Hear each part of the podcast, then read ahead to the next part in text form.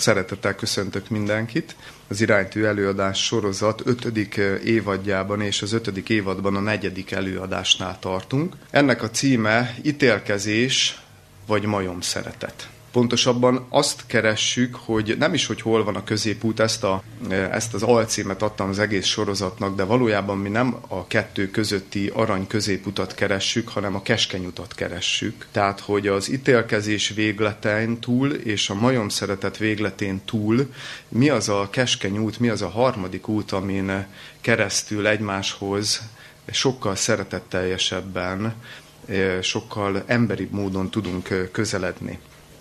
Ugyanis hát nagyon gyakori, egy, egy, egy egyszerű élethelyzettel szeretném kezdeni, ami példázza vagy bemutatja azt, hogy mennyire könnyen esünk, vagy az egyik, vagy a másik végletbe, hogy gyakorlatilag szinte mindig az emberi kapcsolatainkban vagy ezen a végleten, vagy azon a végleten vagyunk. Az első ilyen egyszerű gyakorlati élethelyzet, hogy megkeres minket X ismerősünk. És beszámol egy eseményről, amiben Y is érintett, akit egyébként ismerünk. És X elkezdi mondani, hogy hát ez az Y hogy megbántotta, milyen csúnyán viselkedett vele, és hogy ez neki milyen rosszul esett, és, és, és, és, és. És a kérdésem az, volt már mindenki ilyen szituációban, amikor volt persze, hogy hogyan reagálunk? Hogyan szoktunk reagálni ilyen szituációban? Csak az őszintét. Mert én azt látom, hogy szinte kivétel nélkül az ilyen esetekben az természetes azonnali reakciónk, hogy mellé helyezkedünk X-nek, elkezdjük sajnálni, elkezdjük simogatni, elkezdjük vigasztalni, elkezdjük bátorítani, és felülünk arra, arra a lóra, amiben ő úgymond belekényszerít minket, hogy hát ez az Y. Hát ez tényleg, hát hogy bánhatott így veled? És aztán az élet, ha úgy hozza, és szerintem mindannyiunk életében hozta már úgy a sors, hogy aztán valahogy meghallgattuk Y-t is. És Y egy egészen más történetet adott elő. Az esetek túlnyomó többségében a két beszámoló az ilyen élesen ellentétben van egymással. Ugye ez nem más miatt van, minden szentnek maga felé hajlik a keze. De ezzel legyünk tudat, ennek legyünk tudatában, hogy, hogy mindenki, mindenki a saját oldaláról próbálja szépíteni a dolgokat. Mindenki szépíteni akarja a saját részét, de most nem is a másik helyzetében vagyunk, hanem mi most azok vagyunk, akikhez X odajött, és ki az, aki megkeresi Y-t? Ki az, aki veszi a fáradtságot arra, és megkeresi Y-t, hogy ugyan mondd már el te is, és majd utána megpróbálom itt összetenni, hogy akkor, hogy akkor mi is az igazság. Mert ki az, aki veszi erre a fáradtságot? Pedig ezt kellene tenni, hogyha teljes képet akarunk kapni a valóságról, de ugye sokkal könnyebb mellé helyezkedni, nem jár konfliktussal, nekünk sem kellemetlen, vagy ki az, aki megkérdezi X-től, ha odáig nem is jutunk el, hogy Y-t megkeressük, de legalább X-től megkérdezni, hogy és, te miben érzed magad hibásnak? Te mennyiben voltál részes ennek? Sokszor még ennyit sem kérdezünk meg. Ugye ez az a szituáció, amikor majomszeretettel fordulunk a másik ember felé. Ezt nem szépíthetjük a dolgot, ez majomszeretet. Mert a szeretet megvan, a szeretetnek valamilyen formája, de mi hiányzik? Mi az, ami hiányzik ebből a hozzáállásból? Megvan a szeretet. Mi hiányzik? Mi hiányzik? Az igazság. Nem? Az igazság az hiányzik. Tehát amikor a majomszeretetről beszélünk, akkor egy igazságosság és igazság nélküli szeretetről beszélünk, de hát ennek azért nagyon káros következményei lehetnek. Mi azt hiszük, hogy ez olyan, nem egy olyan nagy dolog, elmegyünk mellette, de ennek nagyon komoly következményei lehetnek, amire egyébként már Platón úgy mutatott rá, van egy, Platónnak egy nagyon mély gondolata, több is, de hogy ebbe a témához kapcsolódóan azt mondja, hogy ami a testnek az egészség, az a léleknek az igazságosság. Ami a testnek az egészség, az a léleknek az igazságosság. És ezzel hatalmas dolgot állít Platón. Azt mondja, hogy lelki egészség nincsen igazság nélkül. Mert gondoljunk bele abba, hogy amikor mi el akarjuk kerülni a testi betegségeket, Márpedig ki az, aki beteg szeretne lenni? Senki. Tehát mit tesz az ember annak érdekében, hogy elkerülje a testi betegségeket? Hát a testét elkezdi táplálni olyan dolgokkal, amik a leginkább az egészségét szolgálják. Egészséges ételeket eszik, vagy ha már beteg, akkor vitaminokat. Tehát, hogy tápláljuk a testünket. Na de, ha lelkileg egészségesek akarunk lenni, akkor a legfontosabb, hogy igazsággal és igazságossággal tápláljuk a lelkünket, mert enélkül nem lehet egészséges emberi magatartás szerint élni az életünket. Hadd idézzem Dávidot, aki a harminckettedik Zsoltárában ezt nagyon konkrétan leírja, hogy mit, mit tud okozni, amikor mi nem az igazságot akarjuk befogadni, hanem azt el akarjuk tussolni, azt félre akarjuk tenni, azt a szőnyeg alá akarjuk söpörni, akkor ez konkrétan, itt a harminckettedik Zsoltárában megfogalmazza, elkövetett egy bűnt. Tehát valamilyen igazságtalanságot. Elkövetett egy hibát, de nem akart ezzel szembenézni, és ez sokszor velünk is megesik, nem? Hogy elkövetünk valamit, tudjuk, hogy rossz, de nem akarunk szembesülni. Sőt, hogyha más rámutat, akkor még mi vagyunk felháborodva, hogy bezzeg te, és jönnek a kifogások. És hogy ez milyen állapotot okoz a lélekben, azt mondja Dávid, hogy míg elhallgattam, tehát míg elhallgattam, míg nem mertem szembenézni az igazsággal, harminckettedik Zsoltár harmadtól ötödik verséig. Míg elhallgattam, megavultak csontjaim a napestig való jajgatás miatt. Míg éjjel-nappal rám nehezedett kezed, életerőm ellankadt, mint egy a nyár hevében. Tehát ez konkrétan szorongást, bűntudatot, lelkiismeretfurdalást, és minden ebből fakadó magatartást eredményez, és mi hozta a megoldást? Azt mondja, vétkemet bevallottam néked. Bűnömet el nem fedeztem. Azt mondtam, bevallom hamisságomat az Úrnak, és te elvetted rólam bűneimnek terhét. Dávid ilyen egyszerűen fogalmazza meg, hogy a, ha, ha az igazságosság a lélekbe kerül, a lélekbe plántálódik, ha én nyitott vagyok arra, hogy elfogadjam azt, ami igaz az én életemre nézve elsősorban, nem is a másik életére, hanem az én életemre nézve, akkor az felszabadító erővel bír, az megszabadít engem a bűnnek a terhétől. Akár tudok róla, akár nem veszek róla tudomást, hogy rossz dolgokat elkövetek, az a lelkemre teherként nehezedik. De az a baj, hogy mi nem az igazságot tartjuk fontosnak. Mi nem azt tartjuk fontosnak, hogy, mink, hogy saját magunkat is objektíven lássuk, hanem mi önigazságokba, önigazolásokba menekülünk. Mindig, mindig, meg, mindig kozmetikázni akarjuk a valóságot, leginkább ugye a magunk szempontjából, vagy a magunk életébe. Ezért mondtam azt, hogy, hogy minden szentnek maga felé hajlik a keze. Ezért van az, hogy meghallgattok két uh, ugyanazt a történetet két oldalról, és két ellentétes uh, uh, verziót fogtok hallani. De mi is ugyanezt csináljuk. Mi is ugyanezt csináljuk. És erre mondta Ancseléva, ő egy magyar filozófus volt, nagyon éles meglátás, azt mondja, hogy mi az igazság?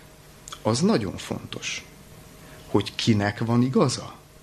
Az szinte érdektelen. Mégis e körül folyik a vér. Hogy mi az igazság, az nagyon fontos. Az tényleg fontos. De hogy kinek van igaza, az szinte érdektelen. Mégis e körül folyik a vér. Mégis e körül, nézzétek meg, hogy az emberi kapcsolatokban mi körül folyik a vér.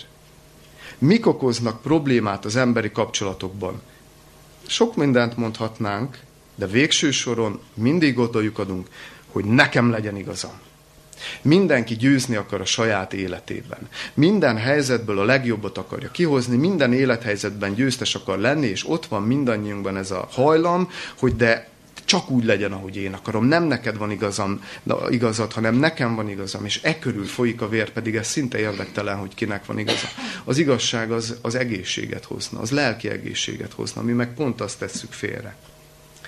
Na de... ez volt az egyik oldal, a majomszeretet. De aztán ott van a másik, az ítélkezés.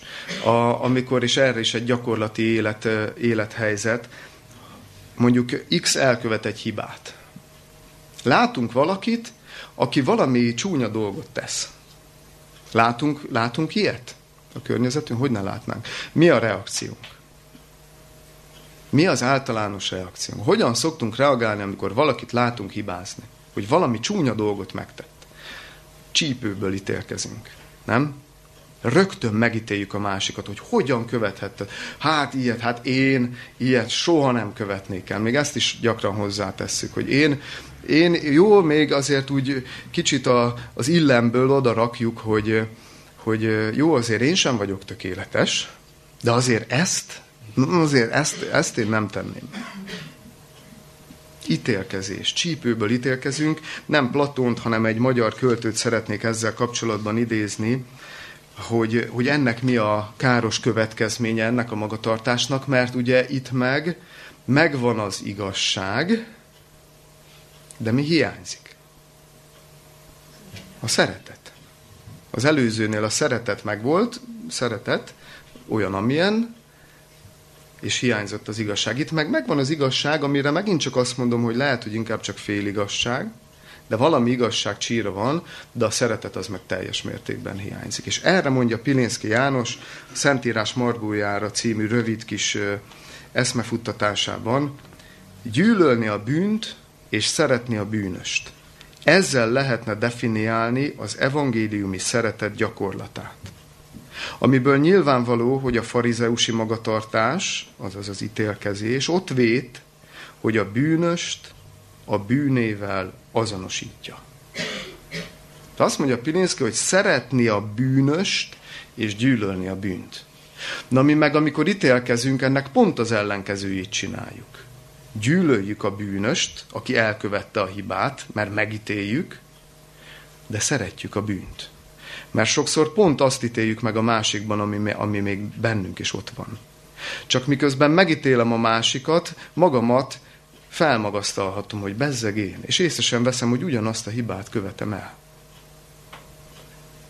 Gyűlölni a bűnt és szeretni a bűnöst. Ez, ez lenne az egymáshoz való igazi, valódi hozzá viszonyulás, mert hogyha ezt viszem tovább, és a belehelyezkedünk annak az embernek a helyzetébe, akit megítéltünk, akkor mondjuk hogyan éreznék magunkat, hogyha rajta kapnak minket is. Mondjuk rajta kapnak egy füllentésen, amiben belecsúsztunk. Nem is szándékosan, csak úgy jött a természetünkből. És lehazugoznak minket. És ránk nyomják, ránk sütik a bélyeget, hogy te egy milyen hazug ember vagy. Hogy esik ez nekünk? Ugye, hogy milyen rosszul esik? Mert, mert mi nem vagyunk hazugok, csak belecsúsztunk egy bűnbe. De rosszul esik, mert megbélyegzést kaptunk, és amikor mi ítélkezünk, az ítélkezés az egyik legpusztítóbb emberi magatartás. Amikor mi ítélkezünk, egy dolgot teszünk a másik emberrel, lökünk egy jó nagyot rajta a szakadékba. Egy jó nagyot lökünk rajta a szakadékba. Mert honnan vesszük mi a bátorságot ahhoz, hogy megítéljük, hogy mi zajlik a másiknak a lelkében. Hát az előbb volt szó arról, hogy a magunk lelkébe se látunk bele. Hát magunkra is vakok vagyunk. Mert, mert úgy állítjuk be a dolgokat, hogy abból mi jöjjünk ki jól. És nem látjuk, hogy mi a valódi igazság. És a másikat meg vesszük a bátorságot, hogy megítéljük, amikor nem látunk bele a másiknak. Honnan tudom én azt, hogy a másik hogyan áll azzal a jellembeli hibával, ami előbukkant egy szituációban? Honnan tudom, hogy nem küzd vele? Honnan tudom, hogy nem okoz neki újabb és újabb problémát és lelkiismereti terhet, hogy már megint belecsúsztam? Honnan merem én ennek a hátterén azt mondani, és rásütni a bélyeget a másik emberre, hogy na már pedig te, te egy ilyen és... és ilyen ember vagy? Na hát ezért nem adatott az embernek ítélettétel. Ezért nem adatott az embernek ítélettétel. Noha, ahogy Pilinszky is mondja, megítélhetjük a bűnt, vagy gyűlölhetjük a bűnt, de szeressük a bűnöst. Ebbe benne van az, hogy magát a tettet nekem nem kell elfogadnom, és nem kell helyeselnem, amit tett. Azt elítélhetem, magát a tettet, de az embert soha. Na és ez az, ami nekünk egyszerűen nem áll össze. A gyakorlatunkban nem tudjuk megvalósítani, hogy ezt hogyan, hogyan lehetne ezt az egészet, hogyan tudnánk így viszonyulni egymás felé, hogy a tettet ítéljük meg, meg, meg de ne az embert. És itt az előadásnak a bevezető részének a végén kell kimondanunk azt, a, azt az igazságot, ami az egész témánknak a lényege, hogy ezeken a végleteken túl hol is van az a keskeny út. Hát a keskeny út ott van, hogyha mi életünkben, ha mi másokhoz való viszonyunkban egyszerre jelenik meg a szeretet és az igazság, na akkor vagyunk a keskeny úton. Mert ha nincs egyszerre jelen a szeretet és az igazságosság, akkor vagy a majom szeretet végletébe esünk, vagy az ítélkezés végletébe. Ezeknek vannak nyilván árnyalatai, finom ö, verziói, meg durvább verziói, ezekben nem mélyedünk el, de a lényeg, hogy törvényszerűen végletekbe esünk, hogyha ez az egység nincs meg a lelkünkben, a szívünkben, és nem így viszonyulunk, ö, nem így viszonyulunk egymáshoz. Na de hát ez hogyan érvényesülhet egyszerre? Ugye? Tehát ez lesz a nagy kérdésünk, erre próbálunk ma választ találni, hogy hogyan érvényesülhet egyszerre ez a kettő a mi életünkben. Másként is feltettem a kérdést, hogyan tudunk mi jól, olyan igaz módon szeretni. Mert amikor az egymáshoz való viszonyokról beszélünk, akkor, akkor valahol ugye szeretett kapcsolatokról be. Hogyan tudunk jól, igaz módon e, szeretni, és egymáshoz így e, viszonyulni. És az egyik dolog, amit rögtön az elején le kell tisztázni, és ezt szeretném első pontként említeni, hogy maga az igazság az megköveteli mindenek előtt nulladik lépésként, hogy belássunk valamit. Mégpedig, hogy belássuk azt, hogy ez nekünk nem fog menni. Tehát, hogy ezt az egységet, ezt nem fogjuk tudni elsajátítani semmilyen pszichológiai módszerrel, semmilyen önismereti tréningen, ezt nem fogják tudni nekünk megtanítani. Elméletben megvan sok mindenkinek, de a gyakorlatba átvinni, ez nem módszertani kérdés. Ez nem olyan kérdés, hogy na én előkapom, sokszor hozom el. Nem, nem tudok előkapni egy cetlit, és, és azt mondani, hogy na ezt így kell csinálni. Sokszor megkérdezem a tanítás alatt is az óráimon, hogy... van-e bennünk vajon ilyen valódi igaz szeretet? Feltétel nélküli szeretet, ami egyszerre szerető és egyszerre igazságos. És amikor valaki azt mondja erre, hogy persze, akkor én már megtanultam, hogy, hogy nem vitatkozom. Mert, mert nem, nem érdemes vitatkozni azzal valakivel, aki azt mondja, hogy igen, ez megvan bennünk. Mert szokták mondani, de hát azért az anyai szeretet. Hát nem tudom, szeretném látni azt az anyát, aki tökéletesen nevelte, végig, mindig szeretettel és igazsággal tudott bánni a gyermekével. Na mindegy, nem szoktam belemenni ebbe. De ez az első, ez a nulladik pontunk, hogy ezt belássuk, hogy ez, ez, ez valahol rajtunk kívül van. Ez nem a mi ö, bensőnkben van meg, és csak... Ö, valahogy el kell onnan ö, ö, söpörni a koszt, és akkor majd előbukkan. Ez nem, ez valahogy valaki ezt kívülről fogja nekünk adni. Úgy lehet bennünk valódi, valódi szeretet.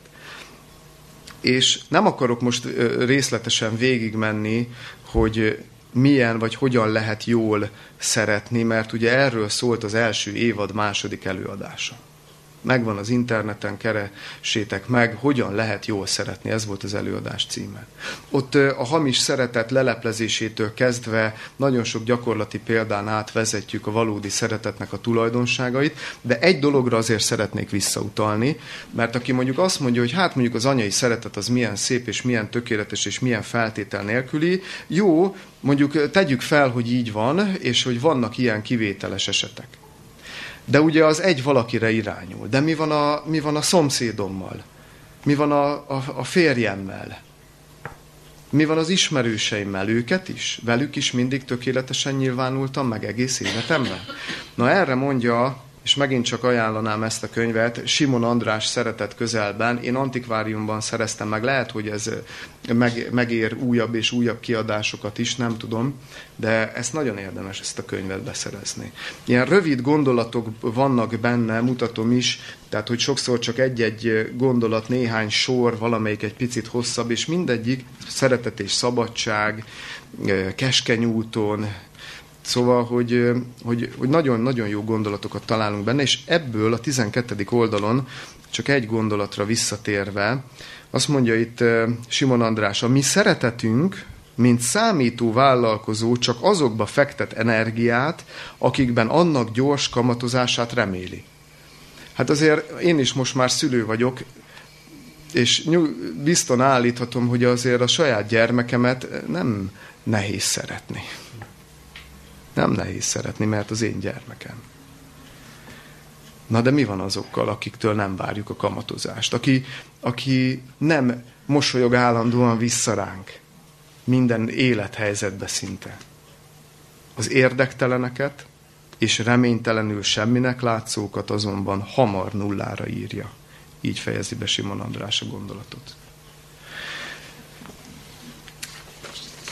És egy harmadik gondolat, hogy, hogy hogyan valósulhat meg ez az egység, ez a szeretet és az igazságosságnak az egysége, hogy nincsenek módszerek, de hát akkor, akkor elvesztünk. Tehát, hogy akkor mondjunk le arról, hogy akkor mi ezt nem is tulajdoni, nem is sajátíthatjuk el, nem is fogunk tudni akkor igazi szeretett kapcsolatokban élni. Nyilvánvalóan, ha így lenne, akkor az elég nagy baj lenne, és akkor reménytelenül élhetnénk az életünket, de nincs így. De jó lenne látni azért valami példát, mert ezt nem magunktól fogjuk kitalálni, hanem ezt, ezt valami példán keresztül szemlélhetnénk, akkor az nagyon jó lenne, mert van a szemlélésnek egy törvénye. Nem módszerekben kell gondolkoznunk, hanem szemlélésben kell gondolkoznunk, mert amire tekintünk, olyanná válunk. Amit szemlélünk, azzá válunk. Nagyon egyszerű példa, A, hogyha valaki depressziós, vagy rossz kedvű, minél inkább koncentrál a, a rossz dolgokra, annál inkább húzza lefele az örvény. És minél inkább próbál a, a pozitív dolgokat felsorakoztatni a szemei előtt, minél inkább elkezdi felsorolni, hogy miért lehet hálás, annál inkább kezd majd elmúlni a, a rossz kedv. Nyilván ennek vannak nehezebb, meg könnyebb változatai és élethelyzetei, de alapvetően amit szemlélünk, azzá válunk. És magáról, Jézus Krisztusról azt mondja a Biblia, hogy ő teljes volt, ezt a János evangéliuma első fejezete tizennegyedik versében, hogy ő teljes volt kegyelemmel és igazsággal. Tehát ezt olvassuk az Istenről, hogy ő teljes volt kegyelemmel, tehát szeretettel, más néven, és igazsággal. Tehát az Istennek minden megnyilvánulása egyszerre igazságos, és egyszerre szeretetteljes. Na de hogyha ezt állítja, akkor nézzünk már rá példát, hogy ez tényleg így van, hogy vagy ez csak egy olyan légből kapott gondolat, vagy ez, vagy ez tényleg így valósult meg Jézus földi szolgálata idején. És sokat idézem, és sokat utalok a házasságtörő nőnek az esetére, ami János evangéliumának a nyolcadik fejezetében van feljegyezve, és azért szeretném ezt a példát hozni az első verstől a tizenegyedik versig, ez szerintem nem fog kiférni, egy kicsit hosszabb ige szakasz, mert ez, számomra ez egy olyan történet, ami, ami önmagában nekem bizonyíték arra, hogy ilyet ember nem tud kitalálni, és a Biblia ihletettsége mellett szól, hogy ilyet ember, ilyen történetet, hogy, hogy így oldódjon meg valami, ilyet emberi elme egyszerűen nem pattan ki emberi elméből ilyen. És ezért szeretném most részletesebben ezt elemezni, és felolvasni az egész történetet. Tehát a János nyolc, egytől tizenegyig. Jézus pedig elment az Olajfák hegyére. Jó reggel azonban ismét ott volt a templomba, és az egész nép hozzáment, és leülvén tanította őket. Az írástudók és a farizeusok pedig egy asszonyt vittek hozzá, akit házasságtörésen kaptak, és a középre állítván azt mondták néki: Mester, ez az asszony tetten kapatott, mint házasságtörő. A törvényben pedig megparancsolta nekünk Mózes, hogy az ilyenek kövesztessenek meg. Te azért mit mondasz? Ezt pedig azért mondták, hogy megkísértsék őt, hogy legyen őt mivel vádolniuk. Jézus, Jézus pedig lehajolván az ujjával írt a földre. De mikor szolgálmazva kérdezték őt, felegyenesedve mondta nékik: Aki közületek nem bűnös, az vesse rá először a követ. És újra lehajolván írt a földre, azok pedig ezt halván, és a lelkiismeret által vádoltatván egymás után kimentek a vénektől kezdve mind az utolsóig, és egyedül Jézus maradt és az asszony a középen állva. Mikor pedig Jézus felegyenesedett, és senkit sem látott az asszonyon kívül, mondta néki: Asszony, hol vannak azok a te vádlóid? Senki sem kárhoztatott é téged? Azt pedig mondta: Senki, Uram. Jézus pedig mondta neki: Én sem kárhoztatlak, eredj el, és többé ne vétkezzél. Döbbenetes történet, akárhányszor olvasom, mindig valami újat, valami gyönyörűt fedezek fel benne. Hát hogy kezdődik ez az egész?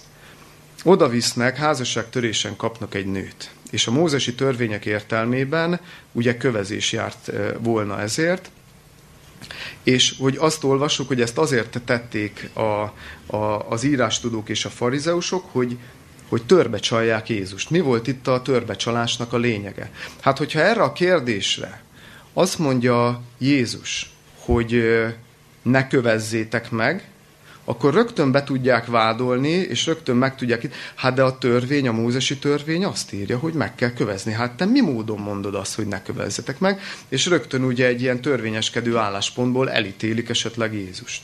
Tehát fogást találnak rajta. De ha meg azt mondja, hogy kövezzétek meg bátran, amire bíztatták, akkor meg miért volt ez zsákutca, vagy miért volt ez egy ilyen csapda Jézus számára? Hát azért, mert ugye az Izrael egy római provincia volt. És mivel római provincia volt, ezért a zsidók nem hozhattak halálos ítéletet. Ugye ez az úgynevezett pallos jog, ez egyedül a fenn az uralkodó rómaiakat illette meg, tehát ha valakit meg akartak ölni, vagy ki akartak végezni a zsidók, a rómaiaktól kellett kérni ehhez engedélyt. Na most, hogyha itt Jézus azt mondja, hogy kövezzétek meg, akkor meg a rómaiaknál fogják bevádolni, hogy ez az ember a római törvények ellen vét. Tehát, hogy az egész egy ilyen csapdahelyzet volt, és na, hogy keveredik ki ebből az ember? Tehát egy olyan kemény helyzet, hogy ebből kikeveredni emberileg, hát nem is emberileg keveredik ki itt Jézus, mert ő az Isten fia, és, és de, de csodálatos és tanulságos, hogy hogyan oldja meg ezt a dolgot, elkezd írni a földre. Elkezd írni a földre. És oda lépnek közelebb a farizeusok és az írástudók, és elkezdik noszogatni, hogy na, válaszoljál, mert most már nagyon szeretnénk elkapni, úgyhogy mondjál már végre valamit. És akkor Jézus felegyenesedik, és azt mondja, hogy az vesse rá először a követ, aki közületek nem bűnös. És újra lehajol, és elkezd írni, és azt olvassuk, hogy egymás után kezdik elhagyni a területet az írástudók és a farizeusok, azaz a vádolók. És ez egész milyen élethelyzet, amiről beszéltünk. Hogy, hogy X mond valamit Y-ról, és itt Y nem szólhatott. Az asszonyt odalökték a középre, és az asszony ö, ott borult le a homokba, és várta, hogy mikor fognak záporozni a kövek, mert hát tény, hogy házasságtörésen kapatott. Tehát ő nem szólt egy szót sem. X, ugye, most a farizeusok megmondják, hogy hát micsoda dolog történt itt. De miért nem vetik rá a követ? Mi volt ez, hogy a lelkiismeret által vádoltatván? Mit írt, mit írt Jézus a földre?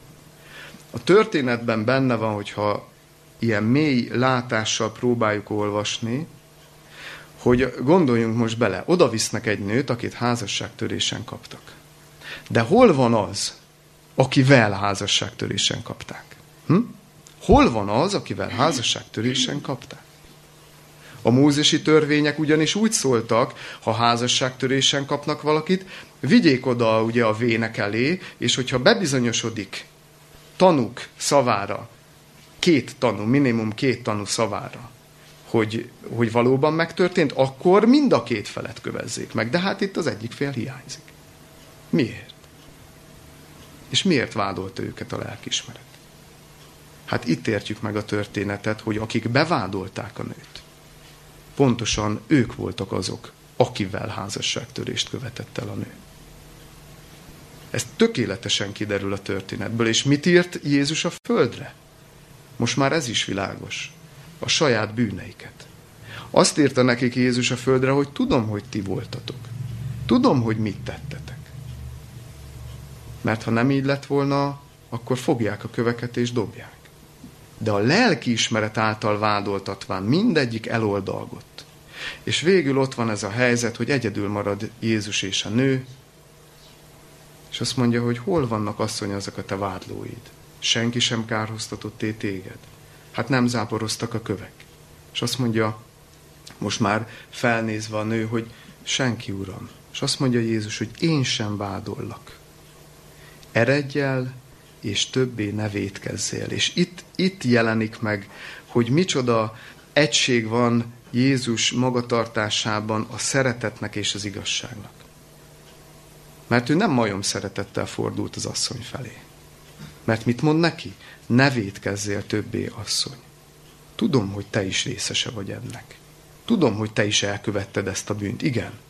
De az, amit veled csináltak, az nagyon igazságtalan volt.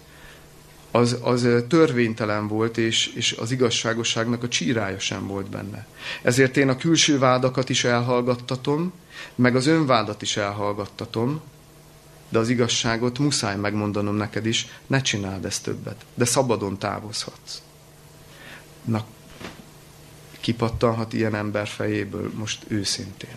Ilyen történet nincs megörökítve, hogy ilyet valaki leírt volna. Hogy a szeretet és az igazság így tudjon megnyilvánulni, és hogyha ha valaki ezt szemléli, vagy az ilyen és ehhez hasonló történeteket szemléli, akkor felgerjed a szíve, hogy de jó lenne, ha én is így tudnám élni az emberi kapcsolataimat. De jó lenne, hogyha nem csípőből az ítélkezés jönne belőlem, vagy lenne bátorságom ahhoz, hogy legalább megkérdezzem a másiktól, hogy mi a te részed. Vagy legalább felhívom Y-t, hogy figyelj, mondd már el, hogy volt. Hogy nem a konfliktus kerülés és a félelem irányítana, meg a másik véleményétől való függés, hanem az, hogy micsoda az igazság, és nem az, hogy kinek van igaza. Szemlélés által változunk el. A szemlélés törvénye az, ami megváltoztathat bennünket, és akkor bennünk is ott lehet ez a mentalitás, és ez a fajta viszonyulás a másik emberhez, és az előadás hátralevő részében azért szeretnék az élet három területéről három nagyon gyakorlati dolgot felhozni. Hogy ugyan nagyon ritkán vagyunk ezekben a, ebben a, az állapotban, ebben a pillanatban, ebben a kegyelmi pillanatban, hogy, hogy tényleg úgy viszonyulunk a másikhoz, ahogy a, azt a szeretet és az igazságosság megköveteli, de azért, azért jó, hogyha legalább elméletben végigfuttatjuk magunkban, hogy mi lenne a helyes, mert elméletben tudjuk, csak a, a megvalósításhoz az erő hiányzik. És ez a, az életünknek ez a három területe az ismerkedés, a házas élet és a gyereknevelés. Ezeken a legtöbb ember végigmegy, vagy úgy, hogy lehet, hogy az egyiken nem, de kettőn igen, de legalább egyen. Szóval ez három olyan nagy terület az életünknek, ahol, ahol nagyon élesen kirajzolódik a két véglet közötti, közötti helyes út. Kezdjük az ismerkedéssel. Mi az egyik véglet az ismerkedésnél? Hát az egyik véglet ugye a rózsaszín köd. Amikor meg sem akarom látni az igazságot. Mert úgy elborítottak az érzelmek, minden olyan jó, minden olyan szuper, nem is érdekel. Hiába mondjátok nekem, ő nem olyan. És látjuk, hogy mi az eredménye az ilyen házasságoknak. Miért van az, hogy tízből hat házasság válással végződik? Nem azért, mert rossz a párválasztás? Nem, nem akarom ezt kizárólag egyedüli okozójának tenni, sok minden befolyásolja. De ez az egyik, és ez talán a leg, legelső, vagy ez az alap, hogy talán már a párválasztást elrontjuk, mert túlságosan az érzelmekre appellálunk. Milyen jó, olyan kedves, olyan aranyos. Jó lesz ez. Lehet, hogy feljön egy-egy pillanatra, és megnyilvánul a másik jelleme, de majd megváltozik miattam. Nem fog. Ez az egyik véglet. Mi a másik véglet? Amikor az ismerkedés úgy zajlik, hogy ott aztán az érzelmeknek semmi helye nincsen. Objektivitás, igazság, meglátok a másikban egy hibát, lehet, hogy nem nagy hiba, de kész, ki van zárva, be is fejeztük az ismerkedést. Tehát amikor ilyen nagyon sarkosan, nagyon e, e, ilyen derékszögben zajlik az egész történet, itt nekem ezzel az a bajom, hogy persze itt megvan az igazságosság, de két kérdésem van. Az egyik, hogy hol marad a szeretetnek az a tulajdonsága, hogy mi, amit, a, amit a Pál apostol a szeretet himnuszában mond, hogy a szeretet mindent elfedez, mindent eltűr, mindent hisz, mindent remél. És kettő, van-e tökéletes? Van-e olyan, hogy tökéletes? Felállíthatom én magamnak, hogy ilyet és ilyet és ilyet akarok, és hogyha meglátom benne, akkor én azt már le is zárom. Felállíthatom, de nem fogok találni tökéleteset. Konkrét példa, konkrét személyes példa, hogy nekem mondta egy ö, ismerősöm, hogy ő harmincnégy pontos listát állított fel a tökéletes nőről. harmincnégy pontosat. Szerintetek kapcsolatban él-e? Nem. Nem. De nem talált ilyet. Nem talált ilyet. Hát micsoda meglepetés, hogy nem talált ilyet. Nem talált ilyet.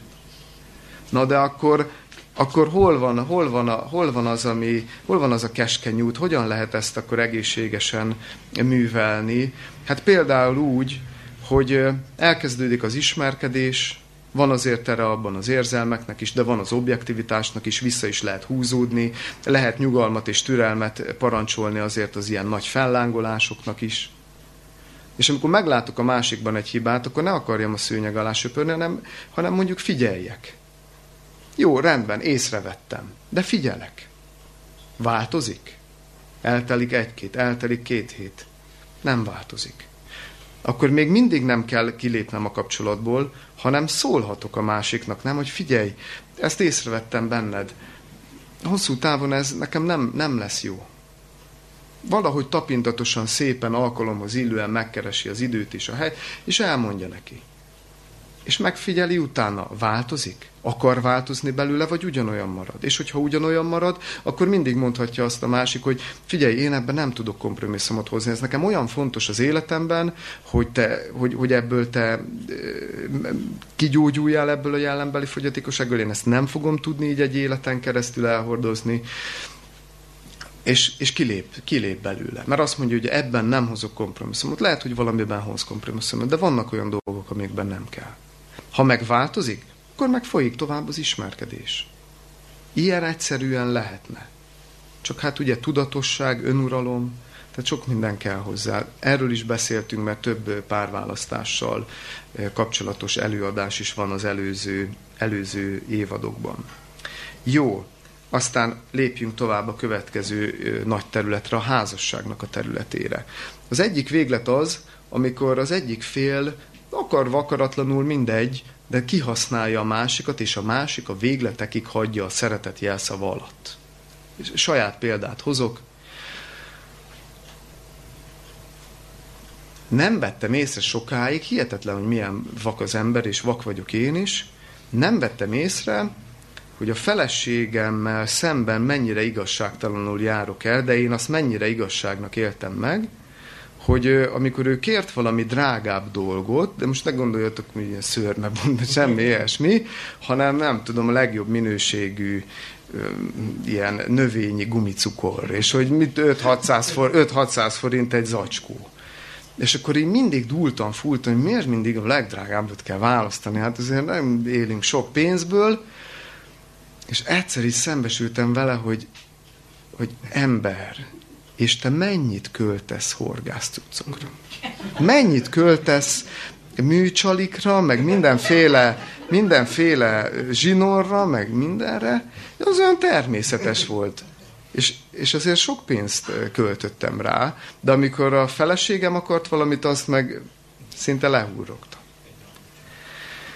És nagyon helyesen tette a feleségem, hogy szólt, mert az önzésnek nem az a természet, hogy magától majd megáll. Én ekkor döbbentem rá, amikor a feleségem szembesített vele, hogy hát de mit csinálsz? Finoman meg tapintatosan mondta. De akkor szembesültem vele, hogy mit csinál. De hogy valaki nem szól, hanem valaki azt mondja, hogy majd, az, majd megváltozik. És a szeretet leple alatt tűr, amikor nem kéne tűrni. Ezt nem kell tűrni egy házasságban, nem kell tűrni egy ilyet.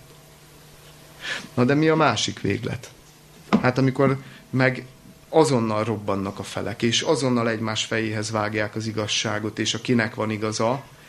És itt olvasnék egy könyvből, Kedves Nancy, két, példa, két példányon van egyébként eladó belőle, egy megbízható tanácsadó egyszerű válaszai házasságról, szexről és gyermeknevelésről. Úgy épül fel ez a kis könyv, hogy ez egy lelki gondozó hölgy, és rengeteg levelet kap, és sokszor nem személyes a lelki gondozás, hanem válaszolt levelekben, tehát ezek ilyen valós esetek.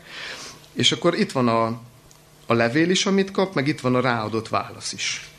És egyet felolvasnék, ami pontosan erről szól. Kedves Nancy, kislánykorom óta csak azt akartam, hogy találkozzak egy nagyszerű sráccal, férhez menjek hozzá, feleség és anya lehessek, és tökéletes házasságban élhessek. Ugye azért sok, sok nőnek azért ez az ideál. De a házasságon borzalmas. Állandóan csak marakodunk. Úgy tűnik, egyszerűen nem tudunk szeretetet mutatni egymás felé. Leggyakrabban egyszerűen ki sem állhatjuk egymást.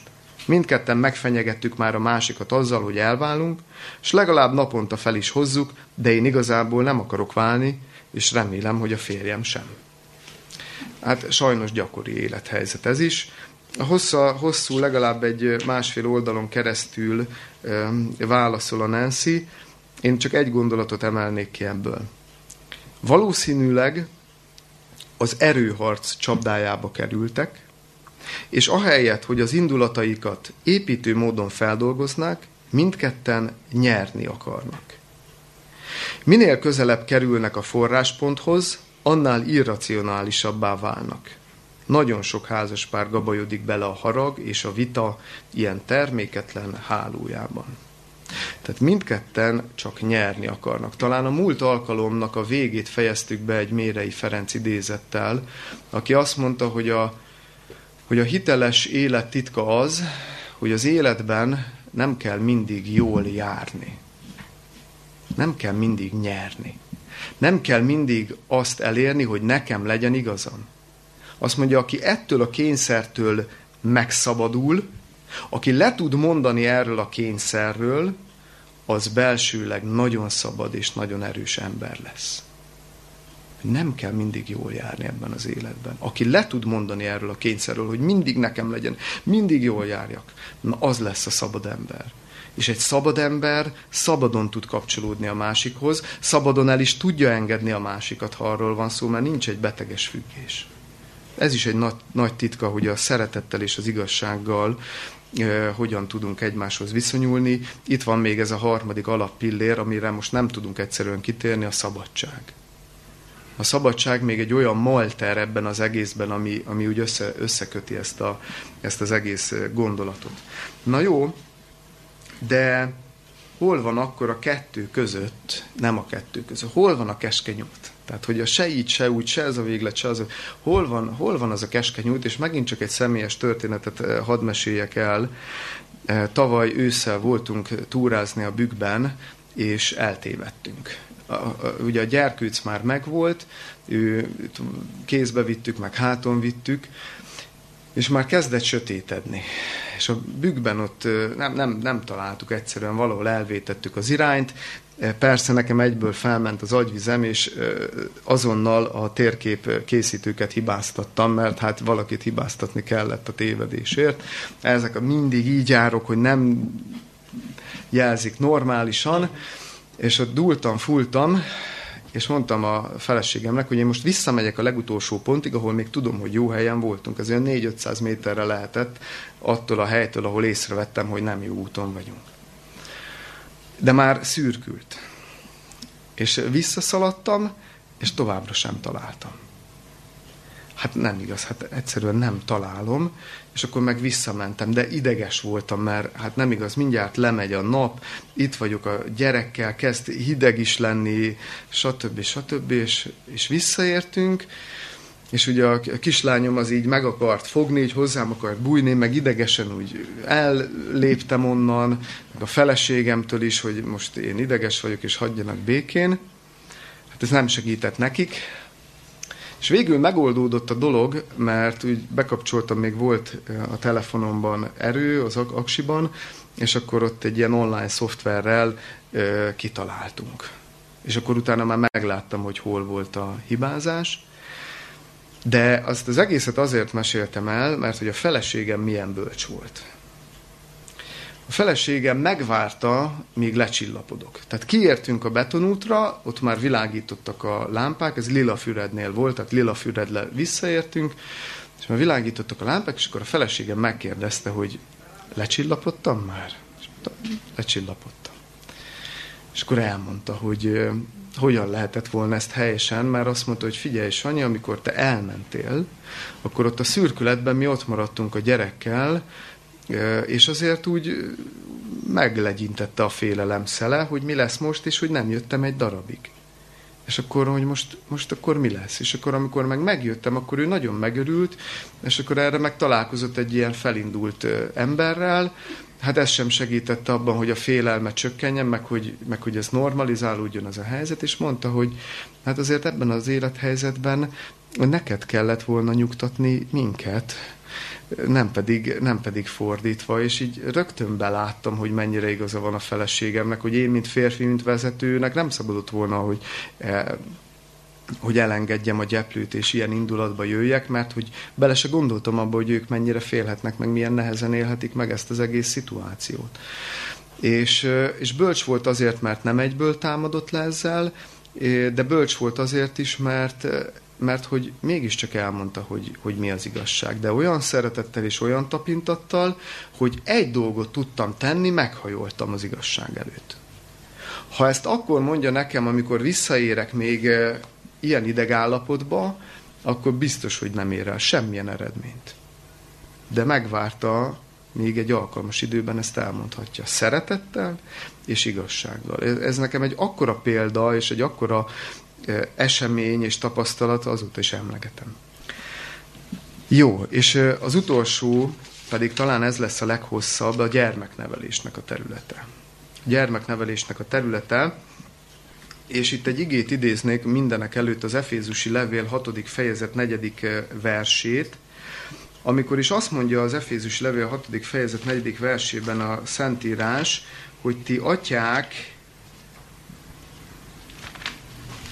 inkább idézem szó szerint, ti atyák, ne ingereljétek a gyermekeiteket, hanem neveljétek azokat az Úr tanítása és intése szerint. Milyen következtetést vonhatunk ebből le? Hogy ha nincs nevelés, akkor az mindenképpen ingerlésként hat a gyermekre. Na már most az első végletünk a majomszeretet. A szabadelvű nevelésben, hadd kérdezzem meg, milyen nevelés van? Milyen nevelés a szabadelvű nevelés? Semmilyen. Semmilyen. Hagyjuk, hogy a gyerek, ahogy ér, ahogy ő gondolja, majd úgy lesz, hagyjuk a hajlamaival, minden evével együtt, hogy, hogy élje ki, és akkor majd ő eldönti, meg majd ő okos lesz, meg majd ő mindent tud. Ez egy ráhagyás. Ez egy rá, ráhagyjuk a gyerekre.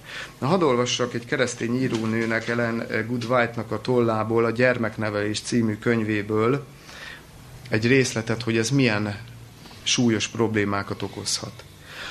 A szülők gyakran azért kényeztetik és dédelgetik a kisgyermekeket, mert így könnyebbnek látszik az irányításuk. Sokkal egyszerűbb rájuk hagyni, hogy azt csináljanak, amit akarnak, mint sem kordában tartani a szívükben burjánzó rossz hajlamokat. Nagyon komoly felütés. Ma ez úgy megy, hogy inkább nézzék a, az okostelefonokat, meg a laptopot kapcsolják be, nézzék, mert egyszerűbbnek tűnik. Egyszerűbbnek tűnik. De ezzel csak a szívükben burjánzó rossz hajlamok erősödnek, a függőség. Pedig így cselekedni gyávaság, folytatja. Gonosz dolog kibújni a kötelesség terhe alól, mert később a gyermek megfékezhetetlen hajlamai végérvényesen rögzülnek, bűnre viszik őket, és csak szemrehányást és szégyent hoznak mind magukra, mind családjukra. Felkészületlenül kerülnek ki a világba, és nem elég erősek, hogy ellenálljanak a kísértéseknek, a nehézségek és bajok között. És amiért az egészet fel akartam olvasni, az az utolsó mondat, hogy mi ennek a következménye. Döbbenetes diagnózis. Szenvedélyesek, erőszakosak és fegyelmezetlenek lesznek. Mindenkit a saját akaratuk szerint próbálnak irányítani, és ha ez nem sikerül, úgy érzik, hogy az egész világ őket bántja, és ezért ellene fordulnak. Szenvedélyesek, erőszakosak és fegyelmezetlenek lesznek, mindenkit a saját akaratuk szerint próbálnak irányítani, és ha ez nem sikerül, úgy érzik, hogy az egész világ őket bántja, és ezért ellene fordulnak. És bezárult az ördögi kör. Mert a szabadelvű nevelésben részesülő gyermekeknek, ők irányítják az otthoniakat, irányítják a szülőket, mindent, egy kis hisztivel mindent elérnek. Jól van, jól van, és mindent megadnak nekik. És ennek az lesz a következménye, hogy majd amikor kikerülnek a világba, ott nem fogják tudni irányítani az embereket. Ott, ott, ott akaratütközés lesz. És ezt úgy fogják értelmezni, hogy őket bántják, és mi erre a reakció, reakció ellen, reakció, ok-okozat, visszabántanak. Nem tud máshogy lenni, döbbenetes. Hadd meséljek el egy személyes, megtörtént esetet. Nem, nem én éltem át, csak mesélték. Villamos Budapest. négy, a négy személyes, két-két szék egymással szembe van fordítva. Az egyik oldalon ült egy idős hölgy, a másik oldalon egy fiatal anyuka, egy fiatal gyermekével. És a kisgyermek lóbálta a lábát, és minduntalan belerugott az idős hölgynek a lábába, mert pont ők ültek egymással szemben. És mondta egy idő után az idős hölgy, hogy hát kérem szépen, tessék már rászólni arra a gyermeknek, hogy, hogy hagyja abba ezt a láblógatást, mert mindig belerúg a lábamba. A válasz a fiatal anyukától: kedves hölgyem, én nem fogom ezt megmondani a gyermeknek, mert nem akarom korlátozni a személyiség fejlődésében. Nincs vége a történetnek. Ezt az egész jelenetet két székkel arrébb hallotta egy fiatalember. Egy olyan igazi mai modern fiatal, fül, azt hiszem, hogy talán ilyen fülhallgató is volt ott a, a nyakán nem bedugva, meg ilyen ö, olyan pulóverbe volt, ilyen csukjás pulóver, olyan laza srác volt. És odalép a, tehát megálló következik, fel, feláll ez a fiatalember, kivesz a szájából egy rágót, odalép az anyukához, és így a homlokára nyomja. És akkor így teljesen megrőkönyödik az, az anyuka, hogy hát de fiatalember, hát hogy gondolja ezt? Azt mondja, ne aggódjon anyuka, engem sem korlátoztak a személyiségfejlődésemben. És aztán fogta magát, és leszállt a villamos. Megtörtént eset. És ennek ez a következménye. Szóval elég nagy lecke volt, azt hiszem, ennek az anyukának. Azt már ugye nem, nem szól arról a fáma, hogy most utána változtatott a nevelési módszerén, vagy sem. De ez még kicsiben ugye vicces, de aztán hát ennek azért komoly következményei vannak. De hogy jó, van még egy példám, de azt most nem olvasom fel az idő, idő miatt, hanem még a második végletre, a tekintélyelvű nevelésre hadd térjek ki egy rövid gondolat erejéig, és itt is szeretnék ugyanebből a könyvből olvasni, hogy amikor, ugye ez volt az, hogy szeretjük, szeretjük a gyereket, de nincs igazságosság, és nincsenek szabályok. Most meg az van a tekintélyelvű nevelésnél, hogy ott meg szigorú igazságosság van, de a mindent megédesítő szeretet hiányzik. Mi ennek a következménye? A gyermek akaratának megtörésére irányuló törekvés nagyon súlyos hiba. Minden emberi lény önálló személyiség. Erővel ki lehet ugyan kényszeríteni a külső engedelmességet, de sok gyermeknél ezáltal csak növekszik a szív belső ellenállása. Még ha a szülőnek vagy a nevelőnek sikerül is a gyermek felett uralmat biztosítani, az eredmény káros lesz a gyermek számára. Az értelem megfelelő fokára jutott emberi lény fegyelmezése nem azonos az oktalan állat idomításával. Az állat csak arra tanítható, hogy a gazdájának engedelmeskedjen. Az állat számára ugyanis a gazdája jelenti az értelmet, az akaratot és a döntést. Ez a módszer tulajdonképpen gépekké fokozza le a gyermekeket, akiknek így az értelme, az akarata, a lelkiismerete mások irányítása alatt áll. Akik így rombolják vagy gyengítik a személyiséget, bűnös felelősséget vesznek magukra. A külső kényszer alatt a gyermek esetleg olyan lesz, mint egy jól fegyelmezett katona. Amikor azonban az irányító erő megszűnik, megmarad az akarat gyenge, erőtlen jellem. Mivel nem tanulta meg az önuralmat, szülei vagy nevelői akaratán kívül nem ismer más korlátozást. Ha ez megszűnik, nem tud mit kezdeni szabadságával. Mindent megenged magának, és így a vesztébe rohan. Teljesen mindegy, hogy melyik véglet felől közelítünk, ugyanoda lyukadunk. Ugyanoda lyukadunk.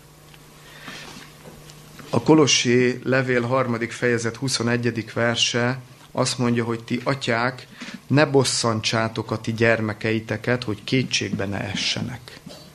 Ti atyák, vagy ti szülők, ne bosszantsátok a ti gyermekeiteket, hogy kétségbe ne essenek. A tekintélyelvű nevelés is egy bosszantás. A szív belső ellenállását növeli. És olyan szép ez a kifejezés, hogy kétségbe ne essenek. Sokkal mélyebb értelmű, vagy sokkal érzékletesebben fejezi ki azt az állapotot, amit egyébként a mai világ is használ, és a szakmai nyelvben is megtalálható. Az, amikor egy gyermek kétségbe esik, azt a mai szakma azt a fogalmat használja rá, hogy frusztrált lesz. Tehát a frusztráció az gyakorlatilag egy kétségbeesett állapot. Na most minden szakirodalom leírja, hogy a frusztrációnak kétféle kimenetele van. Egy frusztrált gyerek kétféleképpen reagál. Agresszív lesz, vagy depresszív lesz. Ez a két végletes reakció létezik. Na most nézzünk ki a világba, és nézzük meg, hogy milyenek a mai gyerekek. Én ezt látom. Vagy agresszívek, vagy depresszívek. Ne bosszantsátok a ti gyermekeiteket, hogy kétségbe ne essenek. Neveljétek őket az Úr intése és, és tanítása szerint, és hát hol lehet a tekintélyelvű nevelés fölött és a szabadelvű nevelés fölött, hol lehet ez a keskeny út? Egy rövid gyakorlati módszert, ez egy módszer, hadd meséljek el, nem mondom, hogy tízből tíz, de visszajelzések alapján, tehát hogy ezt a környezetemben is használják, ezt a módszert, tízből nyolc esetben működik. Adott a szituáció, gyermek már egy kicsit nagyobb bacska, tehát már ért, és mondjuk nyolc órakor az a szabály, hogy lefekvés van. Már aki ezt következetesen ugye végigviszi. És nyolc órakor kiszól az anyuka a konyhából, hogy menjél már, fiam, lefeküdni. Hát füle botját nem fogja mozdítani a gyermek, nem is látja az anyját, csak valahonnan hall egy kiáltást. Ő most éppen nagyon el van foglalva, nem fog lefeküdni, mert nem akar lefeküdni. Az első dolog, hogy oda megyek, és egy szintre helyezkedek a gyermekemmel, hogy lehajolok hozzá, és elkezdem neki mondani, hogy tudod, nálunk ebben a családban az a szabály, tehát vannak keretek, az a szabály, hogy nyolc órakor lefekvés van. És erre el fogja kezdeni a hisztit valószínűleg, meg akaratoskodik, de én nyugodtan, indulatok nélkül és türelmesen, szeretettel felveszem a gyereket, és indulok vele a szobába. Magamhoz ölelem, érzi, hogy szeretem, és elkezdem megnyugtatni. Ha most lefekszünk, tudod, mert nálunk ez a szabály, akkor megígérem neked, hogy holnap elővehetünk még egy játékot, amivel ma nem játszottál, jó? És közben viszem, tehát viszem, viszem az ágy felé, és rakom az ágyba a gyereket is. Meg fog nyugodni, hogy, hogy neki ez biztonságérzetet ad azért, hogy vannak keretek, tehát nem lesz frusztrált, mert attól válik a gyermek frusztráltá, hogy nincsenek keretek, vagy hogy túl, túl szigorú keretek vannak. Ettől a két dologtól válik kétségbe esett a gyermek. De itt ebben a gyakorlati módszerben kifejezem a szeretetemet, nem válok indulatossá, de a, az, a szabályokat, a korlátokat véghez viszem. Mert én vagyok a szülő. És engedelmességre nevelem a gyereket. És önuralomra. De megígérem neki, hogy a következő nap újra elővesszük, és még egy plusz játékot is elő fogunk venni, jó? És már rakom is le, és alvás van. És a gyermek tízből nyolc esetben ebben tökéletesen megnyugszik. Abban a két esetben, amikor mondjuk nem, na hát ott kell imádkozni, hogy akkor most mi legyen. És kreativitást kérni, hogy akkor normálisan és szeretettel és igazságossággal legyen kezelve a helyzet. Hát idáig jutottunk. Nem szeretnék tovább lépni, bőven van még szempont ebben a témában, nem is kevés, de itt akkor befejezném.